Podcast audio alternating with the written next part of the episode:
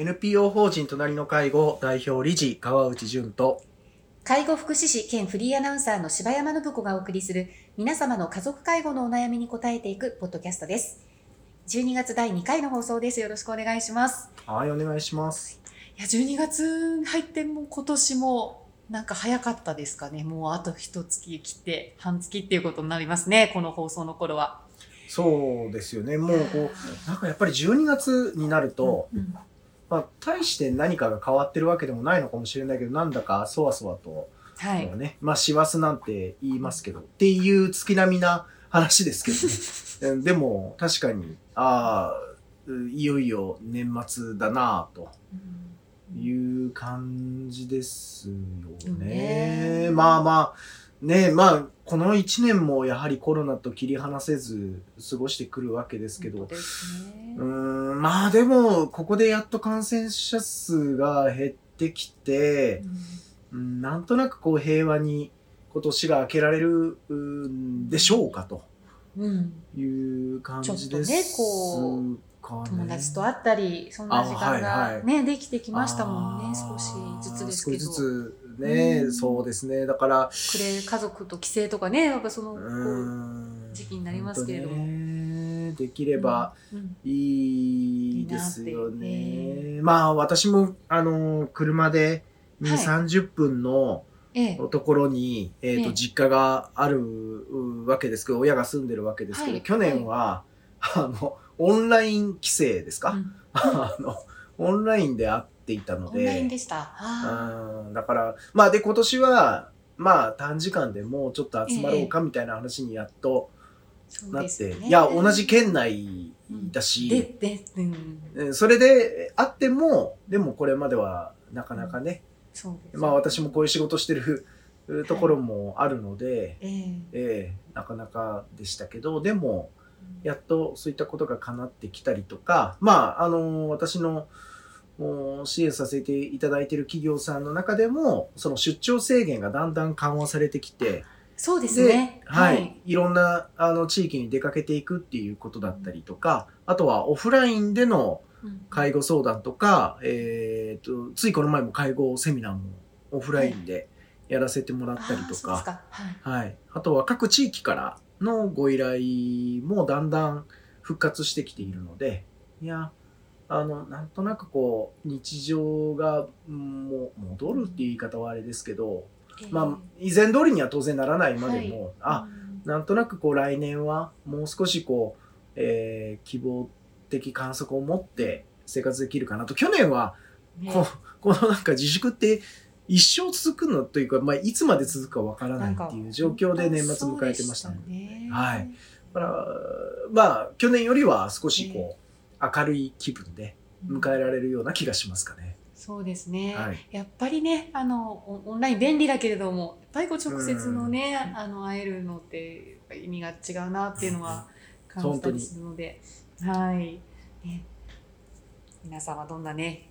計画を立てていらっしゃるかなというところですが。すね。はい。では、い。あ、の今回なんですけれども東京新聞からあの川内さんが選んでいただいた記事をご紹介したいと思います。保育士介護職の賃上げ労働者に確実に行き渡る仕組みを岸田政権問われる本気度という、えーニュースうん記事ですね、報道記事ですね。あの岸はい田総理大臣、えー保育士や介護職、看護師らの賃金アップを、えー分配戦略の柱として、来年2月にも賃上げを行う方針です。保育士の処遇改善は安倍政権でも取り組まれたんですが、保育士の賃金はえー全産業の平均に比べ、未だ開きが大きい状況が続いてますね。で人件費のえー原資となる私立の認可保育園の運営委託費に、まあ、使途の制限がなかったと賃金に十分充てられない例も多いためということで、まあ保育現場からは労働者に確実に行き渡る仕組みがなければと懸念の声も上がっているということです。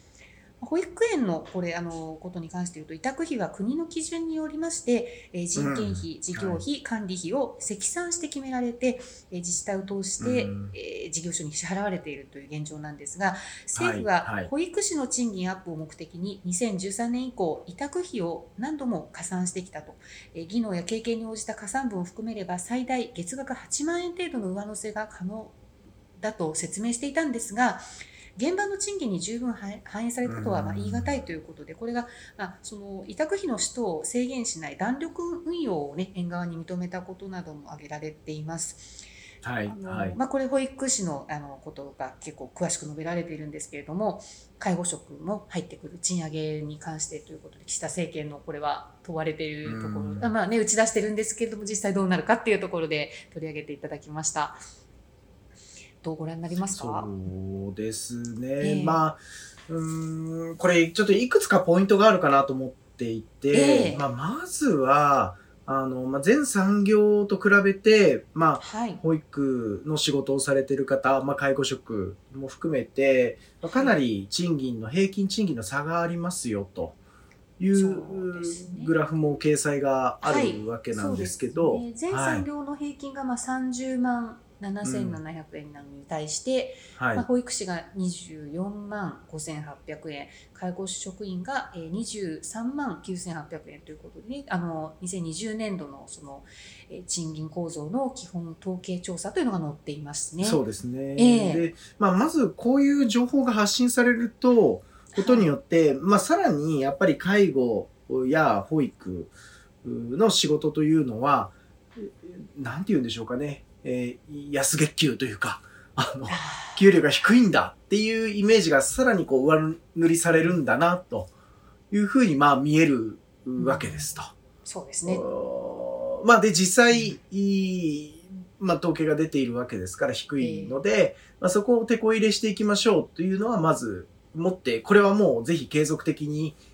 やってもらいたいし、まあ本当の意味で、えー働く人たちの賃金アップにつながってるかどうかということも、うんあのーしっかり振り返りをした上で制度設計を繰り返しブラッシュアップいただきたいなはい。ということと、はい。うん、私はもう一つこううん伝えていきたいところで言うと介護職うたちうんのその、まあ、生存競争ですよね。出世競争みたいなもんでしょうか。っていうものと全産業の中でのその出世競争。まあこれ言い悪いはあります。が確かに平均したらあの介護職の方が給料安いかもしれないけれどでも安定した仕事はい。という考え方からすると、またはその一人の人のその障害賃金みたいなものから考えていくと、決して介護職も、う悪い仕事ではないんじゃないかなというふうにも考えていますと。はい。あの、まあ、当然これからの成長産業であり、ええあの、なんでしょう、誰かとポストをこう奪い合うような、だからそういうう競争感はない。そうですそこまでないって言い方がいいですかね。ええですよとうん言ったときに、あの、まあ、この、ただの、ただここで賃金の格差ということだけでものを見るというのは、またちょっと違うのかなと。100%それだけではないんじゃないかということ。で、はいで、もう一つやっぱりあるのは、この介護の仕事に対する、やはり、まあさっきの話とも被るんですけど、どうイメージアップしていくのかというか、この仕事がん何がその魅力なのかっていうのは、はいまあこれね、あの、ブーメランのように私にも当然返ってくるわけですけど、その発信できてますかって言われると、まあ確かにそうだと。あの、私自身もまだまだ力不足だなとは思いながら、あーでも、あの、やっぱりこの仕事の魅力っていうことがどこまで発信できま、できていくかということも合わせて必要だと思うんですよね。えーまあ、あの、お金をどう回してくるかという、ここれも大事ですはいと。でも、でも、ただのその、えーネガティブな見方だけではなくて、改めてこの介護の仕事に対するイメージをどう上げていくのか。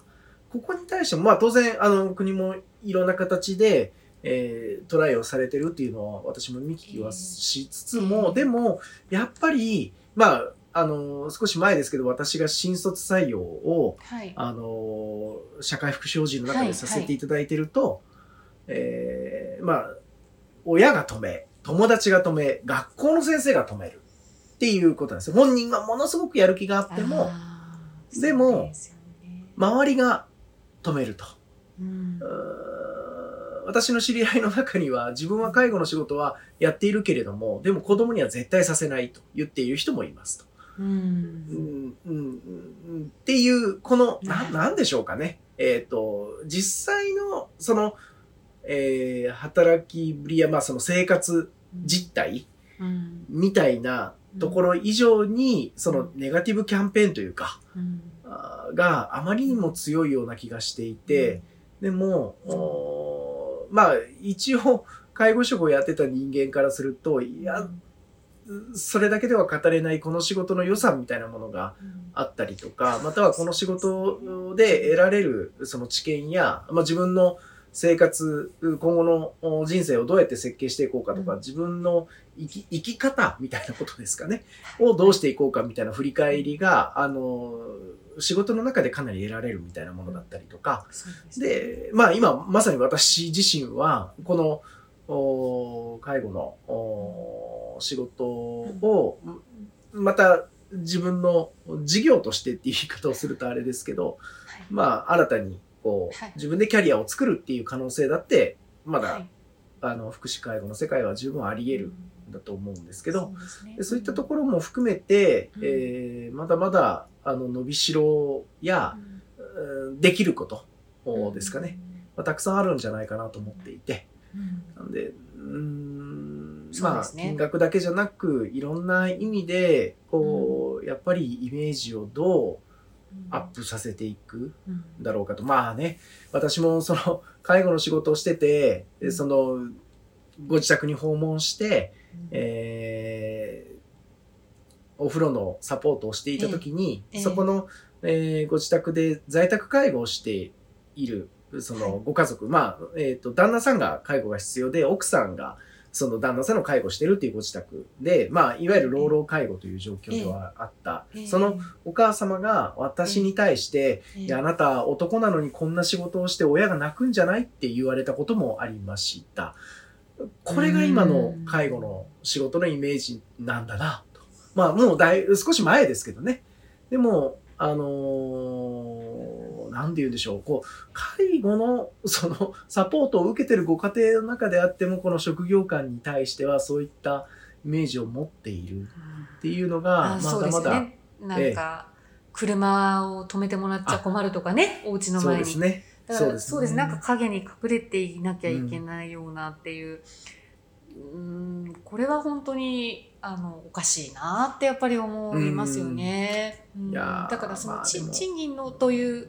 のもあるけれど、そうですねそそれそのイメージをね、やっぱり、なんかお貶められてるなっていう、もうちょっと言い方をきついかもしれないけど、うんもうちょっとそれはすごく残念ですよね。いや、本当にそうですよね。うんで、まあ、い意味軸もという言い方でいいんでしょうか。まあ今はそのダイバーシティや、はいあの、まあ、あのー、え地域共生社会と言われるような、その、いわゆる、こう、おまあまたは LGBTQ のような、はい。あー言われ方をされるところもありますが、うんそのまあいろんな、その、お方々が、はい。あの、共生して、うん。あの、生活していくことで、むしろ、誰でもうん。生きやすい、暮らしやすい、まあ、ね、少し前だとバリアフリーっていう言葉があったりとか、っていうことですけど、で、うんそれは、きっと、その、こういう福祉、介護の仕事をする人たちに対するイメージ、そこにも、なんかものすごくこう、お大事な影響があるんじゃないかなと思ってもいるんですよね。うん。うん、なかなかこの、なんでしょう、本当の意味で、えー誰もが暮らしやすいという時に、この福祉介護の仕事をする、またその仕事に対するイメージが、あの、もっと明るいものにならない限りは、なかなかうん形は整わないんじゃないだろうかな、うんいうふうにこのニュースを見て、まあ、かなり、あの、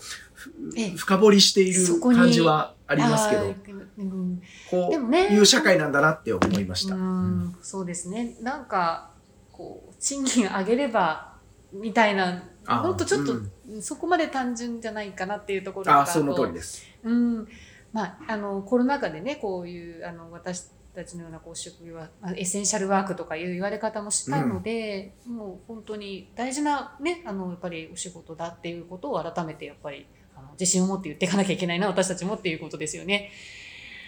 ええそうですね。なので、まあね、私も多分、うんビビたる、あの、ことしか、活動しかできないんだけれども、でも、まあ、私のような働き方をしている人もうん。いるんだとい。うこと。で、はい。何か伝わるものがあるといいなと思いますし、まあ、あの、あんまり自分で言うのもあれですけど、私のような仕事をしてみたいと思ってくれる人たちもうん最近は出てきているので、はいなんかそこが少しずつつながっていく、うん続いていくそうですねことで、えーまあ、結果、あの、若者たちの将来のキャリア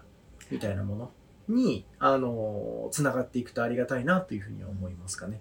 はいはいそうですね。いつか行く道でもあるから、やっぱりあの明るいあの社会になってってほしいなっていうことをね本当に思いますね。はい。はい、ありがとうございましたあ。りがとうございました。皆様の家族介護に関するお悩みを募集しております。ラジオネーム、年齢、性別、家族介護のお悩みをラジオアットマーク、老人介護 .com までお送りください。